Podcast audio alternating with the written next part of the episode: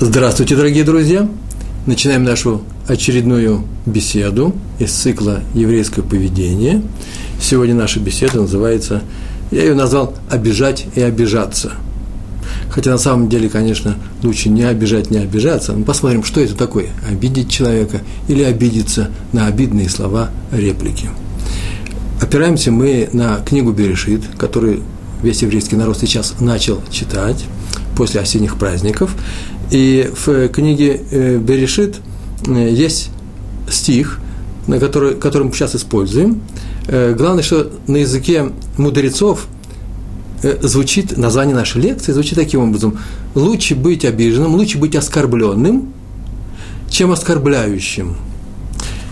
На иврите это называется анелавин вейнан олвин. А еще точнее, не обижай других, даже если будешь при этом обижен сам. Стих, о котором я сказал, э, находится в первой главе, в самом начале, в первой цифровой главе книги Берешит, первой книги Хумаша, э, Торы, Пятикнижия, и 16 стих, 16 посук. «И создал Всевышний два больших светила. Большое светило править днем, и малое светило. Все знают прекрасно э, этот стих, неоднократно мы слышали на наших лекциях, э, кто где учился в еврейском заведении, обязательно этот стих приводится, приводится Агада, сказание, которое связано с этим стихом. И сейчас мы немножко повторим, два, буквально два слова. Я разговариваю со знающими людьми. После чего приступим к практическим занятиям. Мне знаете, не практическим занятиям, конечно, у нас сплошная теория, но теория будем говорить о практическом применении этого правила. Что значит в случае быть оскорбленным, чем оскорбляющим? В скобках замечу, как мне часто говорили, да не хочу я быть ни тем, ни другим. Вот на эту тему тоже поговорим. Можно ли быть нейтральным, не участвующим ни в чем? На этот стих Раши написал, ссылаясь на трактат Вавилонского Талмуда Хулин, 60-й лист, вторая страница – он там написал, ссылаясь сначала на Мидраж, что эти светила были равными по величине, по силе яркости. Но Луна сказала Всевышнему, сама по себе, невозможно двум правителям править под одной короной, быть под одной короной. Мудрецы, как раз в том Талмуде, который я сейчас э, вам привел, сказали, что тут вообще-то есть противоречие – написано в самом начале, противоречие чисто языковое в самом стихе. Создал Всевышний два больших светила, две точки, большое светило править днем и малое светило, чтобы правило ночью. Так создал их одинаковыми, э, и объяснили, что э, для снятия этого противоречия и пришла эта Агада. Просто Луна пришла сама изначально, проявила собственную инициативу и сказала, разве может двум правителям править одной короной. И тут Всевышний и сказал, вот и уменьши сама себя. Уменьши ты сама себя. По твоим словам. Мы это обращаем внимание на то, что Луна не сказала, давай я буду Всевышний править одним созвездием на небе, а солнце убери. Нет, нет, было сказано очень нейтрально. Ведь нельзя же двум править. И тем самым Луна проявила, снова повторяю это слово, инициативу. А пассивное солнце стояло в стороне. Ну, чем ему править, если оно пассивное? А я вот активное начало, я Луна – и поэтому подразумевается, само подразумевается, что нужно правление это дать мне. И ты увидишь, что я справлюсь с этим. Э, Всевышний совсем, совсем по-другому оценил эту ситуацию. Тора, как я говорю, Всевышний, значит, Тора, иудаизм, оценит ситуацию таким образом. Тот, кто проявляет инициативу по понижению статуса другого человека, другого объекта, другого предмета, в данном случае это предмет, это же не люди – тот и э, принесет наказание. С ним самим и будет сделано то, что он предлагал сделать э, своему коллеге, своему э, партнеру. Мудрецы поздних поколений, уже после тех мудрецов, которые присутствовали, которые писали, участвовали в составлении Талмуда, э, Мидрашей, э, сказали, разве это такое обычное правило? Лучше страдать, чем быть чем наносить страдания другим людям, нужно учить из Агады, из рассказа, детского рассказа, в принципе, детской сказки про светило. Оно само по себе очевидно. Но здесь, чем хорош этот пример? Здесь дан пример, как себя надо вести. Не то плохо, что так сказала Луна, а то хорошо, что солнце смолчало – Это пример говорит о том, как себя нужно вести, а не как себя не надо вести. А именно, когда Солнце услышало, что Луна выступает против него и намекает на явно э, слабые стороны э, э, правителя, который называется Солнце, то это, это оскорбление, это обида, это наезд на современном русском языке. Солнце смолчало. Вот это мы и учим сегодня.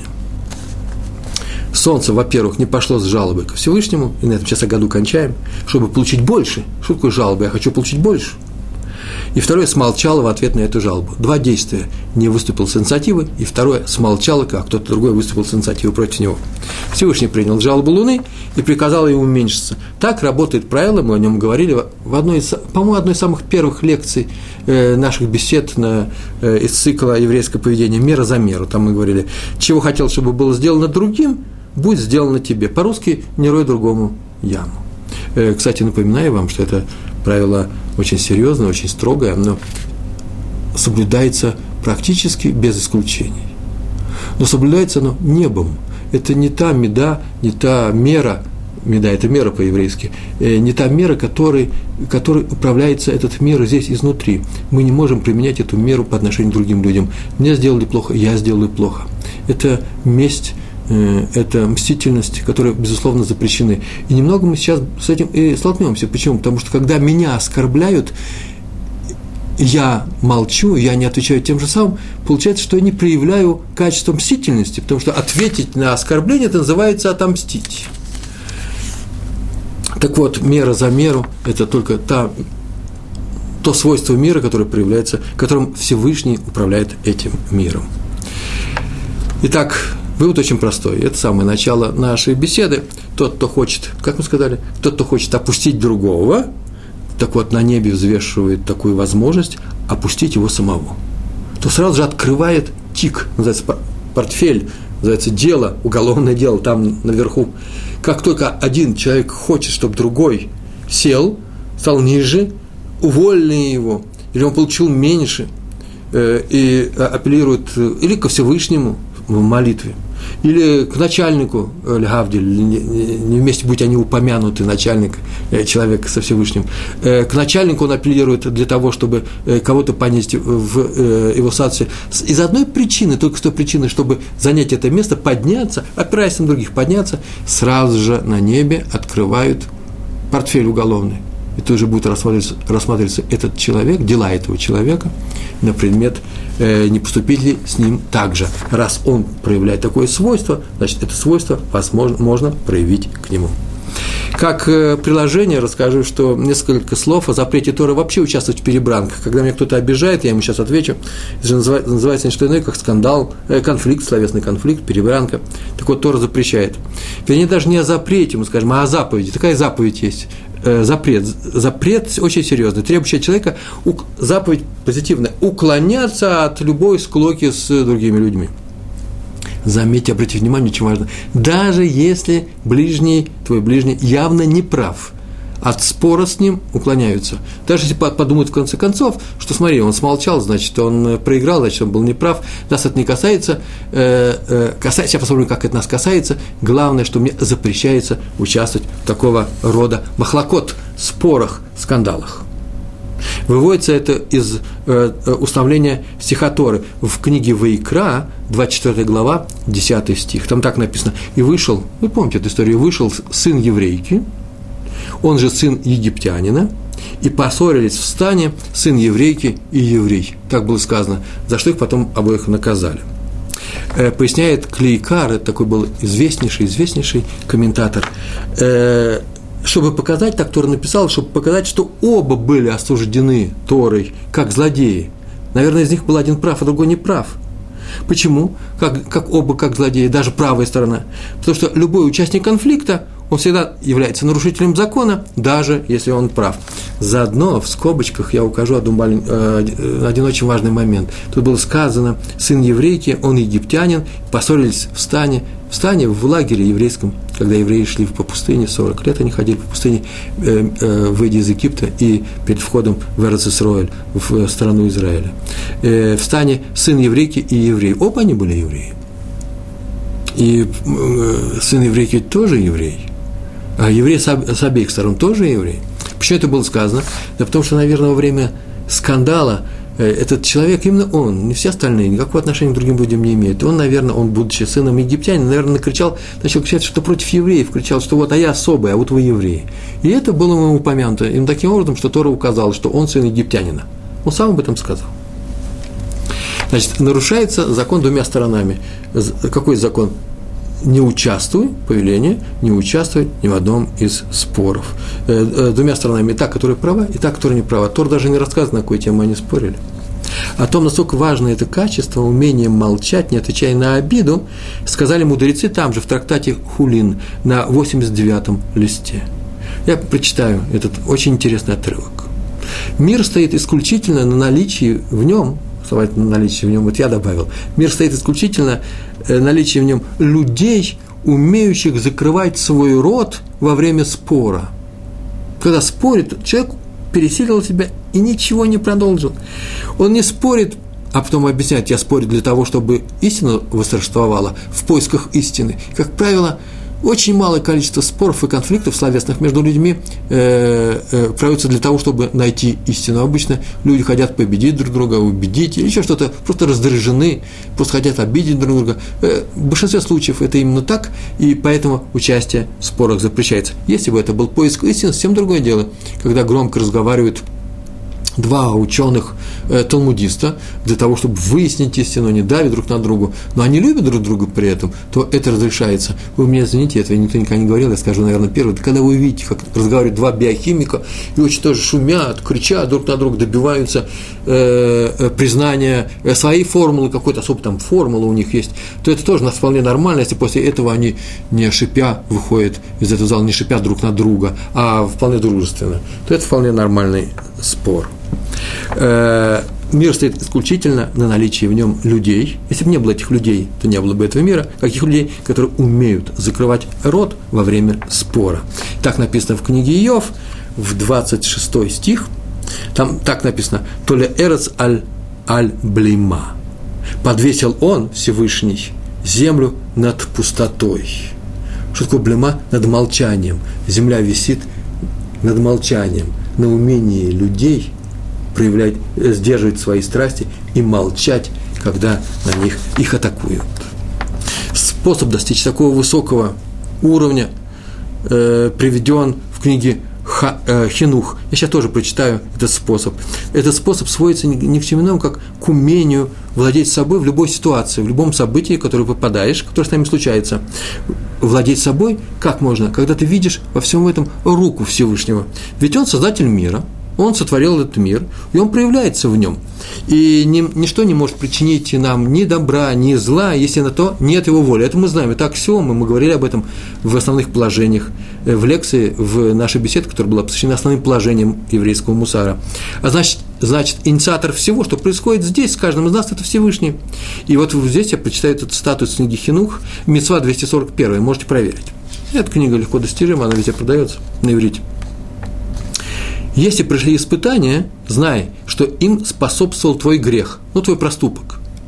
Так распорядился Всевышний, и не, и не избежать его вместе, не избежать его реакции на твой проступок. Всевышний так поступает. Ибо, ибо не он, не он, не Всевышний, причина зла, а совершенные тобой проступки. Это Сефер Хинух. Так написано в книге Хинух. Хинух – это воспитание. Так называется эта книга. А раз так, то стоит ли мстить человеку, которого Всевышний послал причинить нам боль. Это послание Всевышнего. О, я сейчас, еще буду рассказывать о том, что не совсем очень далеко от того, от, от того правила, которое мы слышали э, от других людей.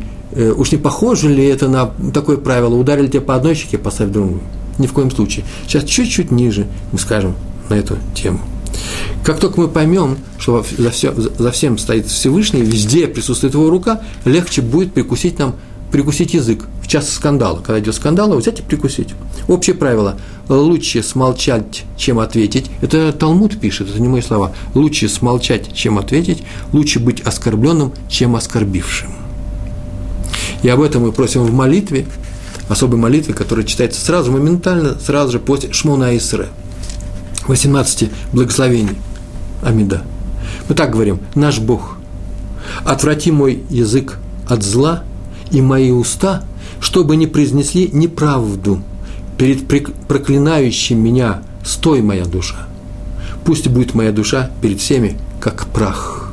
То есть ни, ни на что не отвечает, холодна, как прах, мертва, как прах. Если кто-то меня обижает, я это не слышу, не вижу, не замечаю. Это молитва, которую мы произносим, все, кто молится, произносит ее трижды, три раза в день. А теперь история. Без истории у нас не бывает. Раби Иосиф Дов Соловейчик, великий ученый из рода Соловейчиков, глава Равинского суда, он там был главой Равинского суда в городе Слуцке. Однажды сидел и учился в бет в доме учения. Они сидели, учили Тору. С кем он учил? Своим сыном, Раби Хаим Соловейчиком. Сидели и молча учились. Вдруг вошел какой-то человек, там было много народа, вошел какой-то человек, оказалось, что это торговец быками. Слуцк был вообще большой торговый город, там была э, э, ярмарка постоянная, э, рыночные дни, торговец быками. Вчера, оказывается, у этого торговца был суд против другого кого-то еврея, или его вызвали, и э, этот суд, Равенский суд, приговорил его к выплате. И вот потерпевшая сторона пришла сюда заявить свой протест, наверное, был горячий человек, с быками занимался, наверное, торговал ими, наверное, был вообще сильный человек. Пришел и стал кричать на Рава Йосифа Дова, оскорблять его, и э, так так написано, я даже не знаю, как, я не могу себе представить, он взял и ударил. Раф Йосеф Дов даже пальцем не шелохнул, не сказал ни слова, только покачнулся, когда его пихнули. Когда того вывели, а его вывели очень быстро, он вдруг побежал за ним – Удивительная реакция. Русь сидел спокойно, вдруг побежал за ним и несколько раз сказал ему «Махульха, махульха», называется «Прощено тебе, я тебя простил, я тебя простил». Ну, история, история. Взял великий человек, простил человека, который его оскорбил. У них свои какие-то свой подход к жизни, никто этому не удивился, так положено. Сейчас мы скажем, так положено. Но на следующий день в том-то и дело, и все слуцкие это знали, об этом книге написано, тот человек пошел на рынок по своим делам – вошел в загон к, к скоту, и какой-то бык его поднял на рога, и он умер тут же, на месте. Весь город вздрогнул, содрогнулся. Как же так? Вот это да! Человек сделал плохо Раву Соловейчику нашему. Авбедин, глава Равенского суда. И тут же погиб на следующий день. И сказали, да, так справедливость с неба. Так все решили. А Рав Соловейчик, как только это услышал, сев, сел, Раф Йосеф Дов Соловейчик, сел и горько заплакал. Ой, вовой, я причиной того, что этого человека убили. Не встретить, не прес... если бы не пересеклись наши жизненные пути, этот человек еще жил, жил бы и жил бы. Я стал причиной, а мы на эту тему говорили с вами недавно, от этого нужно уклоняться, я стал причиной наказания этого человека, смерти этого человека. К нему подошел сын Рабхаим Соловейчик и сказал, папа, Абба, ну ты же чист перед всем перед этим, потому что ты же сказал ему, что ты его простил. Ты сделал все, что можно. Он сказал, я сказал. Когда я сказал, я не помню. Ой, нет, нет, нет, не утешай меня. Тут дошел к двери, встал в дверях и сказал, вот ты стоял на этом месте. И два раза сказал ему, махульха, махульха. Точно, точно, точно, я тебя не обману. Все остальные сказали, да, точно, точно. И так более-менее он успокоился. Но все равно еще долгое время, каждую неделю он ходил на кладбище, плакал у могилы этого человека, просил прощения – и читал по нему Кадиш чуть ли не целый год, ну, сколько положено, столько он читал Кадиш, как по близкому своему родственнику, как по своему близкому другу. Почему? Потому что э, э, он чувствовал себя ответственным за то, что тот человек э, так печально кончил. И еще он установил, взял на себя читать Мишну. Так делается, э, так делается, Лилу Нишмато называется, для э, спасения, для поднятия души умершего. И он читал ежедневно добавочную порцию Мишнайот Мишны каждый день.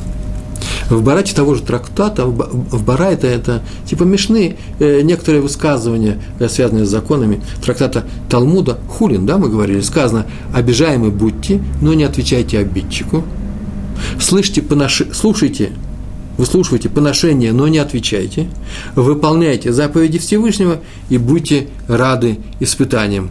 О таких людях написано, так написано в Талмуде, о таких людях написано в книге Шофтим, пятой главе, любящие Всевышнего, как восходящее солнце в своей силе. Такой странный пример, такой литературный образ. Солнце восходит в своей силе. Значит, восходит, значит утром, когда все время становится теплее и горячее. А это не что иное, как комментаторы улавливают здесь прямую прям ссылку на приведенную выше, выше только что нами приведенную выше, дидактическую агаду про Солнце и Луну. Рава, великий ученый Рава сказал, каждому, кто прощен, каждому, кто прощает – будут прощены все его прегрешения.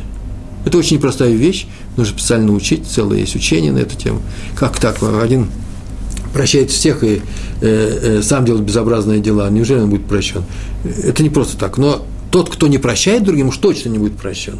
Будет, с него взято будет по всей строгости закона, раз он подходил так к другим людям. Исключение здесь, правда, есть для мудрецов, а именно, если оскорбили Тору в их лице, то они вообще-то не прощают это оскорбление. Но если оскорбили их лично, вот это они могут простить как частные э, лица. Э, история про Рава Хайма Соловейчика, как его поносили некоторые ученики Ешивы в Воложине. Хайм Соловейчик, который сейчас только был молодой, у нас в той истории сказал, папа, ты же ему сказал Махуль Ха, так теперь он уже взрослый, он находится в Ешиве в Воложине, в которой была очень непростая судьба вообще, история очень непростая. И э, тут вообще нужно рассказать длинную историю, очень долго, очень интересную, очень красивую историю о том, э, что рано или поздно, это известно, в конце XIX века э, Ишиву, самую крупную, чуть ли не единственную Ишиву в Литве и во всем мире, эту Ишиву закрыли царские власти, ссылаясь на то, что об этом попросили сами ученики, которым не давали возможности изучать русский язык. Так прозвучало на суде, и суд постановил закрыть эту Ешиву, и, э, на основании чего? Что значит просили? Было написано письмо, которое поступило в соответствующей организации, э, э, Министерства народного просвещения и так далее, чуть ли на имя главного князя, э, э, брата Николая, брата э, тогдашнего императора. И э, на основании этого дела, не дела, а доноса, письма, просьбы, Ешива была закрыта. Никто никогда не видел этот донос. Он не существует, он где-то подшит где-то. И на нем написано совершенно секретно. Поверьте мне, я сам видел своими глазами, когда на нем написано совершенно секретно. Весь еврейский мир долгое время думал, кто же это осмелился донести донос, лживый донос на э, крупнейших рабаним, на крупнейших раввинов э, своей Ишивы, на основании чего ее и закрыли. Они же знали, что ее закроют. Кто же это были люди? Вдруг оказалось, однажды я прихожу домой, мне раздается звонок, я беру трубку, говорит, такой-то, такой-то. Мне звонил родной брат э, Рава Муше Франко. Это мой один из первых моих учителей в Ешиве, Ешиве Швуд Ами. Он знал, что я занимаюсь переводами, и мне сказали, слушай, у нас тут есть э, э некоторый материал из архивов Министерства внутренних дел Беларуси. Через посольство мы взяли – здесь есть здесь несколько документов э, на русском языке, ты не мог бы их перевести? Я говорю, еще никто не переводил? Я сказал, нет, вот я, я в руке их держу. А там есть донос. Ну, неизвестно вообще много чего от руки. Скорее всего, он и есть здесь. Я говорю, кого и приедете ко мне? Он говорит, я разговариваю уже из такси. Я еду к тебе. И когда он пришел, мы взяли эти листочки, я начал лихорадочно искать. Я сейчас буду первый ну, которого глазами не канцеляриста, а еврейскими глазами э, человека из мира Ишив, увидев, кто написал этот донос. И я его нашел. Я увидал этот донос на трех листиках, трясущимися руками перелистал, взял последний, и там было написано «Глаз Ишибота», аноним написал. Тем самым э, стало известно о том, что никто из ошибонников это не написал. Сейчас скажу почему. Была большая статья, э, на эту тему я написал, и э, была, вышла книга, э, в этой книге, э, не мной написано, а специалистами по истории Воложина, и в этой книге последние страницы, последние документы были переведены моей старшей сестрой и моей женой. Вот эти вот все документы были переведены. А просто э, мы обнаружили э, сделали очень простой стилистический анализ на основе написания некоторых букв и орфографических ошибок и прочего. Мы обнаружили, что вообще писал человек необычайно образованный, знающий русский язык не, не год-два, а давно занимающийся им.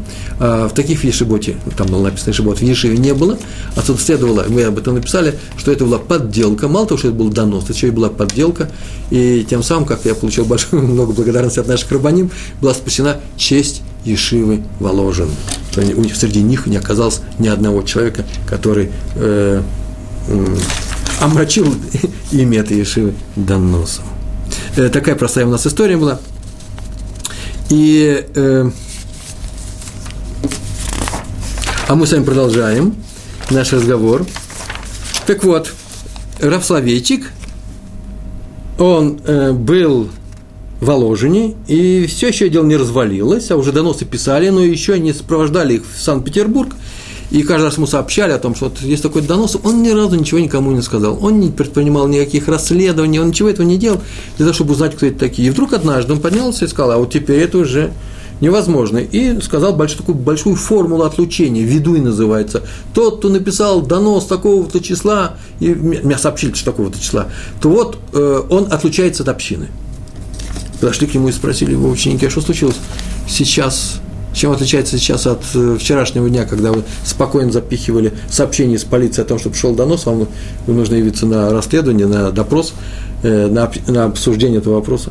Э, от всех остальных случаев что случилось? Я сказал, раньше они ругали меня и Равы Берлина. И это мы люди, мы частные люди. А теперь они написали плохие слова про Тору, про еврейский народ, про еврейский народ и про Всевышнего. А раз так, раз так, то тут, конечно, нельзя не обойтись э, ведуем э, э, отлучением. В трактате Могила, так называется трактат, на 28 листе рассказано, что известный Тана – Тана – это мудрец эпохи составления Мишны. Раби, звали его Раби Нехония бен Акаане. Удостоился длинной жизни, очень длинной жизни, за то, что вел себя, ввел себя в обыкновение каждую ночь перед сном прощать всех, кто его обидел за день. Аналогично, видите, он длинную жизнь получил за это. Так написано в Гемаре, в Талмуде. Аналогично вел себя Амора, это уже мудрец эпохи составления Талмуда, Равзутра. А в другом месте, в трактате Шаббат – сказано, пусть скромность у каждого будет как у Елеля. Елель был великий ученый с величайшим терпением. Он разговаривал со всеми людьми, которые пытались его разозлить. Просто приходили специально, чтобы его разозлить, вывести из себя, и он ни разу на, э, э, им не ответил злом. Э, практическое правило. Я вам сейчас расскажу простое правило, которое отсюда следует. На оскорбление, направленное против чести и достоинства, вообще, в принципе, можно ответить. Неожиданно немножко, да, я сказал, не отвечать, можно ответить. Сейчас скажу почему. Но лучше смолчать. А еще лучше выкинуть такое оскорбление или память о нем, даже своего сердца. Так написал Мэйри, это формулировка великого комментатора э, Талмуда Мэйри, или Танаха, книг Танаха. Если, второй пункт, если обидчик просит прощения, то стоит примириться с ним от всего сердца. То есть примириться с ним нужно совершенно точно – но стоит это сделать от всего сердца, не задумываться, он искренне или не искренне меня просит прощения. Сделайте попытку его простить искренне. Вы выполните большую заповедь, а если он не выполнил заповедь и не искренне просит прощения, ну, значит, его личное дело. Значит, можно ему помочь, если он попросит этого, э, э, этой помощи, э, он, наверное, как-то себя ведет таким образом в своем диалоге со Всевышним. Главное, вы в своем диалоге со Всевышним не сделали никакого нарушения. А что значит можно ответить? Так вот, можно ответить ровно столько, чтобы указать, что не следует себя так вести. Ни больше, ни меньше. Тут нет ничего с требованием подставить другую щеку. Я вам обещал об этом сказать, я два слова об этом скажу.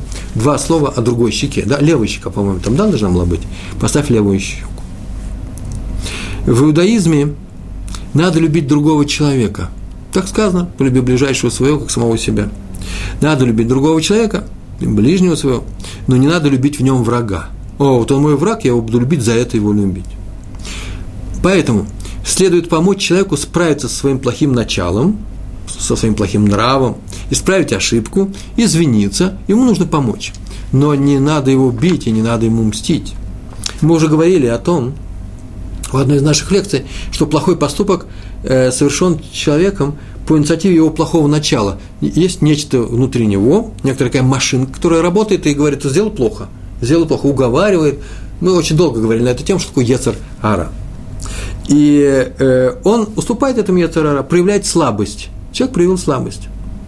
Когда мы уступаем своему Ецер Ара, а мы иногда уступаем своему Ецер Ара, правильно? Ведь когда-то мы делаем плохие поступки, ведь мы же не ангел с вами. Вы обратили внимание, что когда я уступаю своему Ецер то я всегда нахожу в себе силы оправдать свой поступок, сам себя оправдать себя оправдать. Ибо я отделяю себя от того плохого дела, которое сейчас совершил. Ну, во-первых, я очень часто, я в общем говорю, не дай Бог, так оно и есть. Во-первых, я думаю очень часто, сделав некоторые проступки, что никакого проступка здесь не было. Или меня заставили, или ситуация такая была, э, вынудили. Или же у меня, извините, это вам кажется, что это проступок. На самом деле это очень хорошее дело, хорошее деяние. Просто благость. А, так вот, А если все-таки человек говорит, мне нет, я плохо поступил, ах, нехорошо я поступил, но это же не я. У меня так получилось. Я отдельно, мое плохое дело отдельно. Так вот, человек проявляет слабость, делает проступок, он себя ассоциирует сам себя с хорошими делами, это я, а с плохими, от плохих от себя отделяет. В то время как с другими людьми наоборот. Этот человек говорит, что э, э плохие дела остальных, э, остальных людей – это они и есть. Это, это есть эти плохие люди. Он их ассоциирует с их недоступными делами.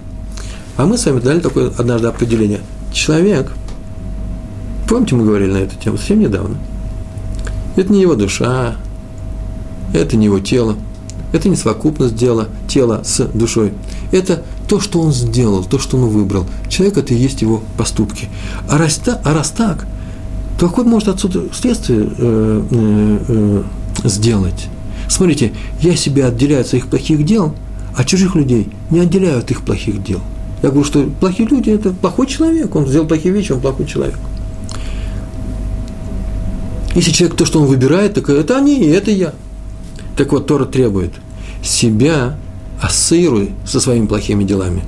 Избегай их, исправляйся, э, делай шува, исправление, раскаивайся, работай над собой, ассоциируй себя своими плохими делами. Твои плохие дела и есть ты. Не закрывай глаза на это, не обманывай самого себя. А вот у других людей отделяй от их плохих дел. Это слабость, они уступили. Они слабые, помоги им э, быть сильнее, не уступать их своим, своему Ецеру Ара. Иногда очень-очень трудно сдержаться. Вне всякого сомнения, даже пример не надо приводить. Э, уже это не русскому еврейцу нужно приводить, да, примеры, что очень трудно сдержаться от того, когда тебя обижают. Адмор Раби Шлома из Звиля. Был такой известный адмор, э, руководитель хасидского движения, звильских хасидов. Однажды на него в бане, прямо в бане, при микве, микву мы знаем, что это такое, напал с криками, угрозами, совершенно незнакомый ему человек, шум, крик, вопли, оскорбляет его, обвинил во всех тяжких грехах, сделал все. И тут же выяснилось, ну как выяснилось, после пяти минут крика, что он решил, что Раби Шлома забрал у него шайку – с чистой горячей водой. И нужно было куда-то идти в место, брать там чистую воду, приходить сюда и мыться. Вы знаете, когда я прочитал это, э, э, это, это место в книжке, Клишельмайм, э, сосуд для воды – там была пометка в двух книжках, это было написано, в двух книжках обязательно будет пометка. Знаете, раньше, в предыдущих поколениях, люди в бане мылись со специальными посудинами, куда наливали воду. Э, нам ли, российским евреям, уже говорить об этом, да, все мы видали, что такое, видали, что такое шайка. Я так посмеялся сегодня утром, когда прочитал это э, объяснение, что есть такая вещь, как шайка. Тут люди моются без шайки. Просто воды полно. В бане. Так вот, он у него отнял эту воду, раб Шлома, и не возвращает. Раби Шлома долго стоял, молчал. Но все происходит вообще не в очень одетом виде. То глаза закрыл. Тот откричался, крики поутихли, тот уже устал, и тот сказал громко. Раби Шлома из э, Звиля очень громко сказал, и его хасиды запомнили и записали потом. Он сказал, что я сдерживался с трудом. Я мог бы ответить. Тем более, что шайка вон она лежит, вон, видите, там на скамейке у стены.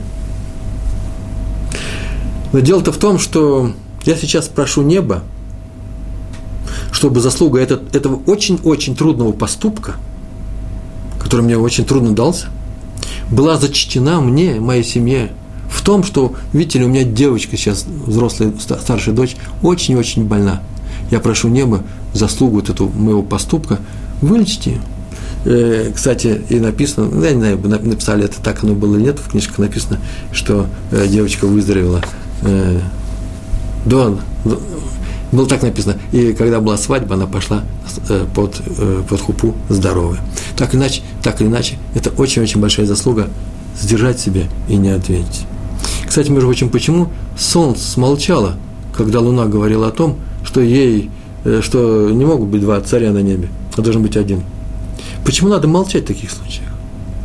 Дело в том, что, наверное, потому, что там так было написано большое светило, чтобы оно правило, видите, слово править это и есть царство, да? Решал это. Чтобы правило днем и малое, для управления ночью. Правление. Солнце не собирался ничем править. Он знал, что всем миром правит Всевышний. А Луна забыла об этом. Она хотела править. Она хотела чести. Она хотела почитания всеобщего. Говорили, о, какая луна над нами, какой у нас царь, какой у нас правитель, президент или премьер-министр. В мире, в мире Всевышнего настоящее величие полагается только одному Всевышнему. Все остальное, ну, не стоит того, чтобы из-за него ломать копья. Мне полагается величие ровно настолько, мне как человеку, насколько во мне присутствует образ Всевышнего – Образ Всевышнего, потому что человек сделан по образу и подобию Всевышнего. По образу Всевышнего, целым локим, э, по лекалам Всевышнего я сделал. А почему по подобие? Чем я подобен Всевышнему? А тем, что он меня наделил удивительной способностью принимать решения. Это единственное только э, Две сущности в этом мире, в этом реальном мире обладают таким свойством. Человек и Всевышний, который взяли, взял и отделил от себя этого качества, передал человеку умение принимать решения. Так принимай хорошее решение. А раз так, раз величием полагается ровно настолько, насколько во мне присутствует образ Всевышнего, то надо не забывать о, о том, что и в других людях тоже присутствует образ Творца. Он там присутствует. Поэтому не надо кричать на обидчика. Если он кричит, он не умеет себя вести – это еще не значит, что и я должен заразиться от него этим вирусом, хуже свинячьего гриппа, э, вирусом и кричать на другого человека. Приносить его при всех – это некрасиво. Получается, что мы оба кричим на образ Всевышнего, и он в такой же степени, как и я. Я ему ни в чем не уступаю. Я вот сейчас говорю образ Всевышнего. Э, не все люди может быть, даже здесь присутствующие э, являются настолько верующими людьми, которые уже признали про Всевышнего. Поэтому мне, извините, я скажу и для атеистов, ну, не атеистов, а людей, немножко сомневающихся, для людей, привыкших к немножко другому лексикону, следующую фразу. Э, не надо кричать на другого человека, чтобы не получилось, что я, будто я кричу на саму идею человека как такового, а не на частное его проявление. Что я не уважаю человека в человеке. Вот этого не надо делать. А надо или что сделать? Ну, что нужно сделать? Мирно завершить недоразумение. А же недоразумение, ведь крик же бывает, не бывает на ровном месте. Или молча удалиться, если не получается мирно э, завершить недоразумение и с самого начала сказать, да вот твоя шайка. Он, наверное, не видел с самого начала, где она находится. Или ждать, когда уйдет этот человек, если вам уйти. Почему недоразумение? Да потому что или он ошибся, и неправильно напал на меня, тогда его стоит простить. Или я ошибся, а поэтому его крик, по крайней мере, оправдан. Он, может быть, и не, э, не помогает признать то, что он вообще-то он прав, в смысле э, разрешается кричать. Кричать никогда не разрешается. Нельзя обижать людей. А мне сейчас обижают. Нельзя. То раз я ошибся, то нужно попросить прощения, ни больше, ни меньше.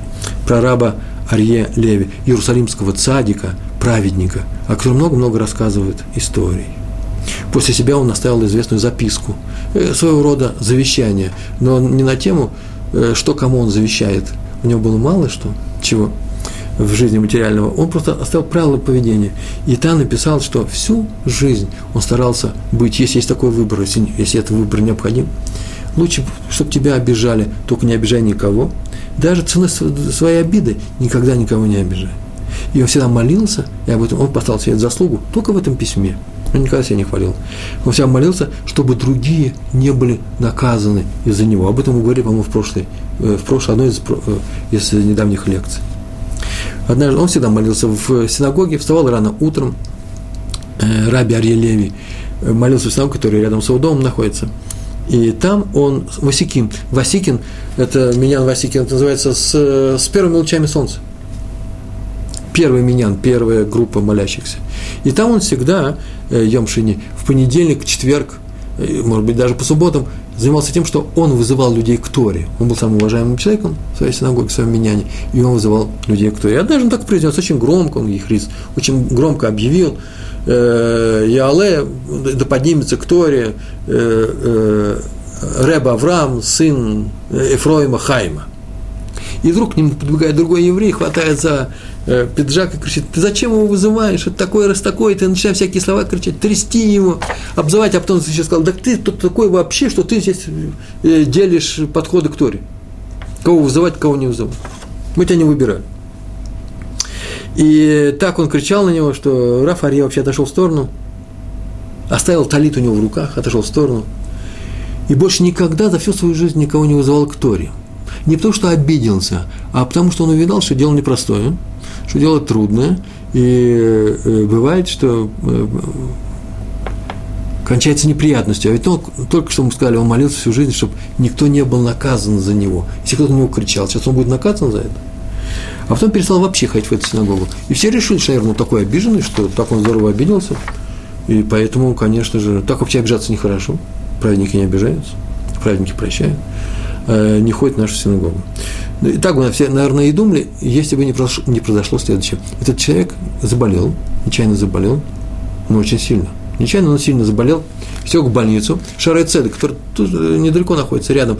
И недалеко, э, ближе к центру, от э, современной Таханамерказит, э, центральной автобусной станции Иерусалим. Он все в, больницу. И к нему один из первых э, Раби э, Рафария. Он сделал бикур холим, навесил больного. Он никогда к нему ничего не испытывал плохого. Тот человек, наверное, тоже уже отошел, все евреи, все верующие, все нормальные люди. И он к нему пришел и сказал очень длинную такую браху, э, благословение, э, чтобы у него было рфуа шлема, полное выздоровление. И тот сказал «Амен», полным сердцем он сказал «Амен», и он выздоровел.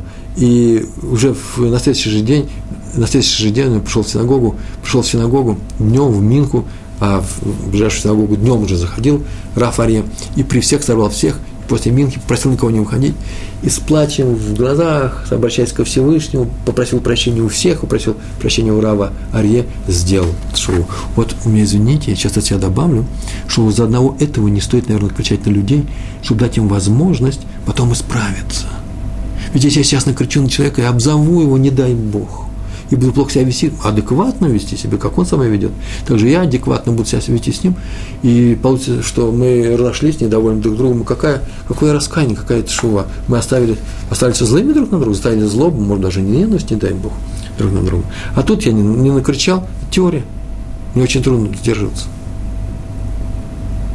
И, может быть, э, все закончится наилучшим образом. Кстати, между прочим, теория теории. Я-то езжу и учу людей. Однажды я ехал, и не прошло не больше месяца. Хорошая погода. Ехал я в город Рыхово, там у меня есть урок. Своим ученикам я уже об этом рассказал. Я и сейчас удивляюсь, как это произошло все. Э, э, я вошел в 32-й автобус. Он сокращает путь. От Рамот он идет, и от Рахашафат с севера он идет, и выезжает сразу на въезд к городу. Несколько минут, и ты уже на центральной автобусной станции. И там очень много народу, входит, там, где я вошел, сразу нескольких автобусов, народу много вошло, и пока я стоял у э, водителя, а в Израиле странная система, водитель тебе и деньги э, берет, и билет дает, и все на свете, я посмотрел в в салон автобуса и увидал, что прямо тут рядом сидит человек, а рядом с ним свободное место. Я не собирался садиться, рассказать совсем по-другому. Дело в том, что просто другой человек решил там пройти. И человек, который сидел, религиозный человек, в кипе, он встал, чтобы тому уступить место. Тут прошел, протиснулся и сел туда. И этот человек не успел сесть на это место, как вдруг появилась маленькая бойкая женщина и села на это место. Села и села. А народ видит, что происходит, и удивились немножко. И тот тоже еще не знал, кто, кто уступил это место. Он хотел вернуться на свое место, а ничего не получается. Чего страшного нет Сейчас оно идет, он и ушел. Но обстрел на него, не, не понимающий, что ж ты тут вообще стоишь, чем ты недоволен, да это мое место, хотел сесть на мое место. Она молчит, он только все взглядом. И тот ушел.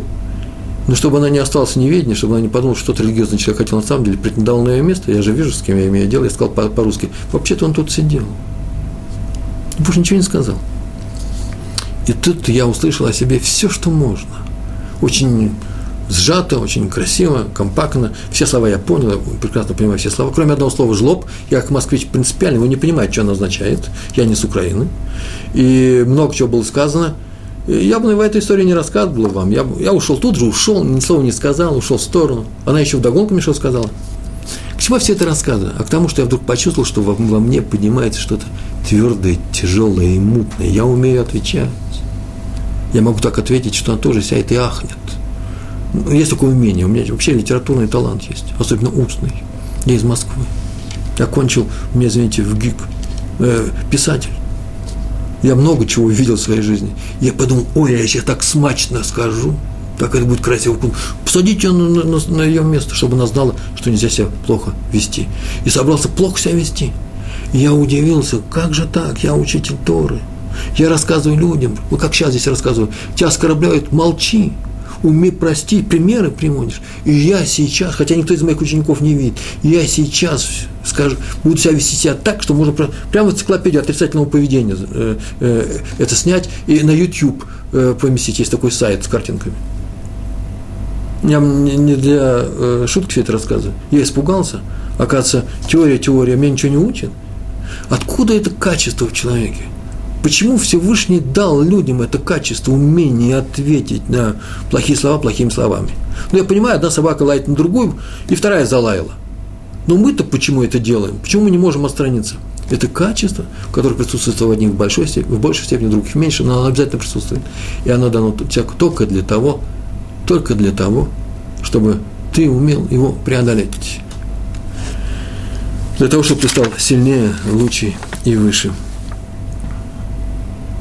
Рави, Раби Залах Бройерман давал урок в синагоге Ешиот Яков. Ешиот Яков – это Умея Шарим, известная, известная синагога, Медраша такая, там, там много учатся, сидят. И вдруг однажды вошел на одном из уроков, вошел человек и стал его кричать, ругать, оскорблять, совершенно без причины. Но этого человека, он был святой человек, он где-то снова ошибся, ну, даже не интересно, где было написано, даже не написано, по какой причине. Раби Залк Брайерман. Ну, что, такое, что делает человек в, такой, в, таких, э, в таких случаях? Что он делает? Ну, отходит обычно в сторону молчит. А Рав Бройерман опустил голову, закрыл лицо руками и сидел молча все те минуты, пока тот его поносил. Так, как будто бы он просто плачет, как будто он расстроился, как будто ему стыдно смотреть в глаза других людей. Он очень переживает. Тот, откричавшись, увидав, что он таки поразил человека, которому ему не очень не нравился, что он достиг своей цели. Смотрите, как он расстроился, позеленел весь. Видно, что позеленел. И ушел довольно. Тот человек ушел, а Равин объяснил, его спросили, в чем дело, почему так Рав странно себя вел, что это за поза такого страдальца, откуда это взялось. Он сказал, у меня было несколько вариантов вообще. Спокойным голосом сказал, у меня было несколько вариантов. Первое. Продолжить, как ни в чем не бывало, давать урок. Вот он шумит, а я даю урок – Рано или поздно он, конечно же, должен замолчать. Вы начнете шипеть на него. Но, меня извините, это бы его оскорбило. Он же пришел сюда меня оскорбить, ничего не получается. А я пренебрегаю им. А когда человеком пренебрегает, совершенно независимо от того, кто этот человек, тяжело. Почему мы часто очень реагируем на оскорбление? Нам пренебрегают, нас ставят, не, не ценят нас. Поэтому я решил этот вариант отбросить. Второй вариант, продолжить как-нибудь. Второй вариант э, – между прочим, а почему, почему? Почему не надо его оскорбить? Он оскорбил, его оскорбить. А, мы об этом уже говорили, вспомнил. Мы об этом мы говорили для того, чтобы он имел возможность потом сделать шоу. Если мы его оскорбили, он это шоу не будет делать, потому что э, тейку, равенство называется, ничья. На футбольном поле ничья. Никто не победил, поэтому что исправляться? Поэтому нужно, чтобы им помочь ему исправиться, поэтому оскорблять людей нельзя. В ответ. Второй вариант. Можно было бы попросить э, других людей вывести. У меня полно учеников. Он скажу, ну, смотрите. И все поняли бы сразу же, вывели бы его за руки. Это совсем плохо. Почему? Потому что он остался совсем тем, что он что сонес, так бы это и осталось. Где-нибудь в другом месте я бы разразился, вышло бы из него. Или в мой адрес, или в адрес других людей. Третий вариант. Можно было бы смотреть на него с независимым видом, холодно, как философ. Тем самым показывать, что нас это не волнует. Это его только бы еще больше раззадорило, больше бы его расстроило. Хотя на самом деле нас это не волнует. Обратите внимание. И э, это тоже бы ничего не получилось, потому что это еще больше бы его расстроило. Расстроило, завело бы. И четвертое, можно было бы улыбаться. Вот он ругается, а мы улыбаемся. И вообще смотрим на него, как на кузнечика. Ну, посмотри, как интересно. Пришел там на урок Торы, кто такой? Я не знаю ничего. О, это совершенно недопустимо. Это называется оскорбить образ Бога в другом человеке. Осталось сделать вид, что цели его достигли, что он достиг своей цели, что ты обижен, что его удары достигли цели, да, его удар. И поэтому, чтобы он успокоился, я сел таким образом, как вы видели. И он очень быстро пришел в себя и ушел. Он еще придет, попросит свое прощение, попросит прощения у нас. Все зависит только от темперамента человека. Если он быстро успокаивается, он уже сейчас стоит, стоит там. Если не быстро успокаивается, а долго терпит обиду, он еще скажет своей жене, другим людям, они скажут, срочно, срочно беги, попросил Рав Бройермана прощения. И э, завтра утром он сам принят. И они вышли, он видали, он стоял там и сказал, Рав Бройерман, я, конечно, э, погречился, прости меня, пожалуйста, я больше не буду. Так он сказал. И еще, надо знать, что если кто-то доставляет нам страдания, и это самое важное, может, в нашем уроке, то это не... Есть такое слово «копора», как все прочие виды страданий. Когда меня обижают, я страдаю же. Я же хочу ответить, мне больно, мне плохо. Меня обзывают, меня, знаете, страшным иностранным словом «жлоб». Я так я таки узнаю, что, что это такое. Чувствую, что это нехорошее, потому что только в одном контексте меня этим словом называют. Никогда мне не сказали это в положительном контексте. Я даже не знаю, его можно употреблять. Может быть, это для многих украино, украино говорящих ушей э, ругательство. Я прошу прощения. Так вот, копора – это искупление страданий, искупление грехов, которые мы совершили. Это очень важная вещь. Только тогда не накопится мера вины морейца, о которой было сказано Аврааму. Аврааму в пророчестве, и мы об этом уже говорили, сейчас в двух словах скажу, буквально в двух словах, было сказано, что не расстраивайся, Авраам, посмотрите в 15 главе книги Берешит, не расстраивайся, Авраам, будь тебе наследник от, от э, сына от Сары, и будь тебе целый народ, и всю эту страну я дам тебе, этому народу дам, сказал Всевышний. Но пока не дам, позже дам, а пока не дам. Почему? Потому что еще не накопилась мера вины и морейца. Отсюда мы видим, что есть такая вещь, как вина, грех. Она накапливается. Что значит накапливается? Сегодня есть этот грех, завтра он справился. Ну как справился? А, поступил как-то по-другому, не одно или то же. Разменная монета. Э, есть грех у него, и два правильных дела. Два, один. И нивелирует все, и получается один но. Как может накопиться мера вины у юморейца? Отсюда мы видим, что она накапливается, что она никуда не убирается. Убрать ее можно только одним способом. А это очень важно. Сейчас расскажу, каким способом. Это очень важно. О чем я сейчас написал в своем блоге, который у меня сейчас есть в русском журнале. Я об этом в прошлый раз говорил. Авраам руками сплеснул. Сказал, пока ты землю эту не даешь, эморийский народ ее полночат. А когда накопится мера вины и морейца, как будет положено это в стакан, и как пиарный сосуд будет нависать, нависать, потом прольется, и ты выплеснешь и морейца из этой страны и дашь мне пустую страну, так и у евреев будет то же самое. Зачем же мне нужен сейчас этот народ, если мне не даешь механизмы, чтобы они не, не накапливали свой грех? А евреи очень такой горячий народ. Мы восточный народ. Мы не безгрешный народ. И все это будет накапливаться очень быстрее, быстрее, чем умориться. Не дай Бог, не дай Бог. На что было сказано о том, что вообще-то есть три способа. Первый – вообще не совершать греха. Вообще никаких грехов не совершать. Быть праведником – это очень тяжело. Это практически маловозможно. В нашем народе это более возможно, может быть. Почему? Потому что Тора учит, как себя вести. Например, сегодня мы учили о том, как не, как не согрешить, э, отвечая друг, другому человеку, э, который нас оскорбляет. Весь урок мы посвятили этому. Это, по-моему, важнее, чем химия, физика. Э, часто бывает важнее, э, чем физика и химия. Ну, поверьте мне, физику, закончившему Московский физико-технический институт. Если меня учили так этим законам раньше. Так вот, э, э, мы знаем, как, как быть праведниками, по крайней мере, в теории, но трудно необычайно. Ну, как можно удержаться? Очень часто мы все равно грешим. А, второй есть способ. Взять и исправиться. Как исправиться? Сделать шоу. Что значит шоу? Исправиться, раскаяться – белый человек, попроси прощения, э, что-то ты ему нанес какой-то ущерб, заплати за этот ущерб, расплатись за все. В сердце у себя пообещай самому себе и Всевышнему в молитве, а как был в храм, еще в храм отнеси корбан, жертву, пообещай больше так не поступать. И все будет принято. Если поступаешь так из любви к Всевышнему, то минус твой вернется в плюс. Слышите, минус в плюс. А если, ну, любви у тебя не набралось, по крайней мере, минус идет. Мера не накопится. Народ у вас будет вечный. Сделайте это шуму. Перенесите минусы в плюсы. И получится, что на том месте, где стоит человек исправившийся, и может стать праведник, потому что у праведника есть какое-то количество хороших дел, конечно, большое количество, а у неправедника есть большое количество плохих дел, и они теперь переворачиваются, становятся хорошими, поэтому что у него счет больше. Но это же необычайно трудно необычайно трудно сделать полную тшу, полное исправление. У кого-то это получается, мы, это можно учиться всю жизнь. Понятно, что лучше не, не нарушать запреты, но нарушаются они. И сделать шу. То, что мы сейчас с вами сделали перед Новым годом, Рожашона, в Йом-Кипуру. Попросите прощения любого человека, которого вы обидели, и увидите, что это очень трудно. Только, только искренне попросите. Не просто скажите, извини, пожалуйста, а я больше так не буду делать. И увидите, что это очень тяжело. Всевышний тебе тут же даст тест, испытание, чтобы ты в конце его увидел, что ты его прошел. Тогда понятно, теперь мы поднимем планочку на новый, на, на новый уровень. Теперь у тебя будет еще больше э, серьезные испытания э, для твоего роста.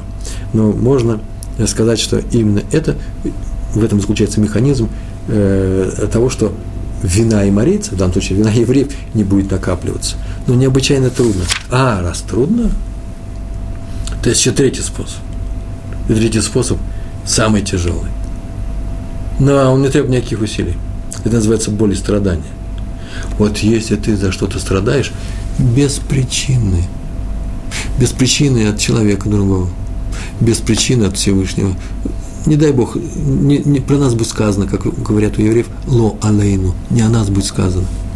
Вот ты видишь, что нет причины никакой, ничего ты особенного не сделал для того, чтобы получить ту неприятность, огромную неприятность, которая сейчас с тобой происходит, знай, что это копора. Первый раз я с ней познакомился здесь в Израиле, прорвал большую трубу, и весь дом затопило. Ну, затопило, затопило, раскачали, э, всю эту воду убрали. Где-то в конце 80-х годов только приехал. Вода была еще дешевая, но тогда большие деньги для нас, для э, людей, которые приехали из России. Страшные деньги должны были бы заплатить. И так это было больно. Ну вот, ну что такое, вместо того, чтобы с этими деньгами разумно поступить, мы первый или второй, первый год в стране, чтобы купить что-то э, маме моей жены, которому нужно было что-то купить, старая женщина больная. И сейчас мы должны платить за воду. И начали искать все возможные, все возможные способы э, не заплатить за эту воду. Оказалось, что труба лопнула на нашей территории, все жильцы должны сложиться. И я вдруг увидел реакцию очень странную у моих соседей. Все сказали, ну ничего страшного делать, ну что ж теперь делать? Копора, копоры. И очень спокойно к этому отнеслись. С неба нам дано. Я подумал, вот тена, вот интересная вещь. Ну, какие-то мормоны, прям, честное слово. Люди, которые с ними что-то делают. Я не против, я не против мормонов, у меня, извините. Но есть же такой где-то граница любому терпению. Ну, что ж теперь терпеть? Надо же как-то разумно подходить к этой жизни. Мне сказали, слушай, миленький, ты что, никогда ни разу ничего в жизни своей не сделал? Так не могли бы сказать. Ты же сделал в своей жизни что-то нехорошее. Вот сейчас ты расплатился. Значит, ты не вовремя не сделал исправление. Копора – великая вещь. Капара – это то, что делает нас чище перед тем судом, которым будем держать перед Всевышним. Все народы мира, когда им предлагали Тору, сказали, мы не хотим капара. Мы не хотим исправления. Я не хочу плохо сказать про народы мира, но они сказали, что мы хотим, когда у нас полагается, когда нам полагается награда за какие-то хорошие дела, чтобы награда была на месте тут же, после совершения какого-то действия. А страдания отодвинь подальше. Страдать хотите? Нет, нет, не хотим. Завтра, завтра а после, послезавтра еще лучше. А тогда не понравится. А награда сейчас, награда сейчас. А евреям что? Достал, сами выбрали, когда взяли Тору, сказали, нас его не шма, сделаем, и будем ее учить, будем ее соблюдать. Сделаем, а потом разберемся. Это называется наказание на месте. Сделал плохую вещь, наказание на месте. А награда? А награда потом, завтра, послезавтра. Как будет награда? В следующем мире, в грядущем мире. Ведь я заметили, я даже сказал это шепотом, для того, чтобы вас не расстроить. Вообще-то великое обещание. Великое обещание каждому еврею, что его живет, ждет грядущий мир. Как, как плод в животе у матери, его ждет великий мир. Ты выйдешь в этот мир и будешь самостоятельным, будешь самим собой. Мы живем для того, это не сказки, это мерзко весь иудаизм. Если этого не было бы, то и не было бы ничего. Не дай Бог. Если бы не было бы Всевышнего, не дай Бог, то и цели у нас никакой нет. Странное выражение получилось, да, не, не было бы Всевышнего, не дай Бог. Он не даст. Так вот, копора – это не что иное, как возможность отодвинуть от себя смерть в грядущем мире. Это исправление грехов, которые мы сделали, это не что иное, как то, что делает наш народ бессмертным. Большое вам спасибо, всего хорошего. На этом мы прощаемся. Всего хорошего. Шалом.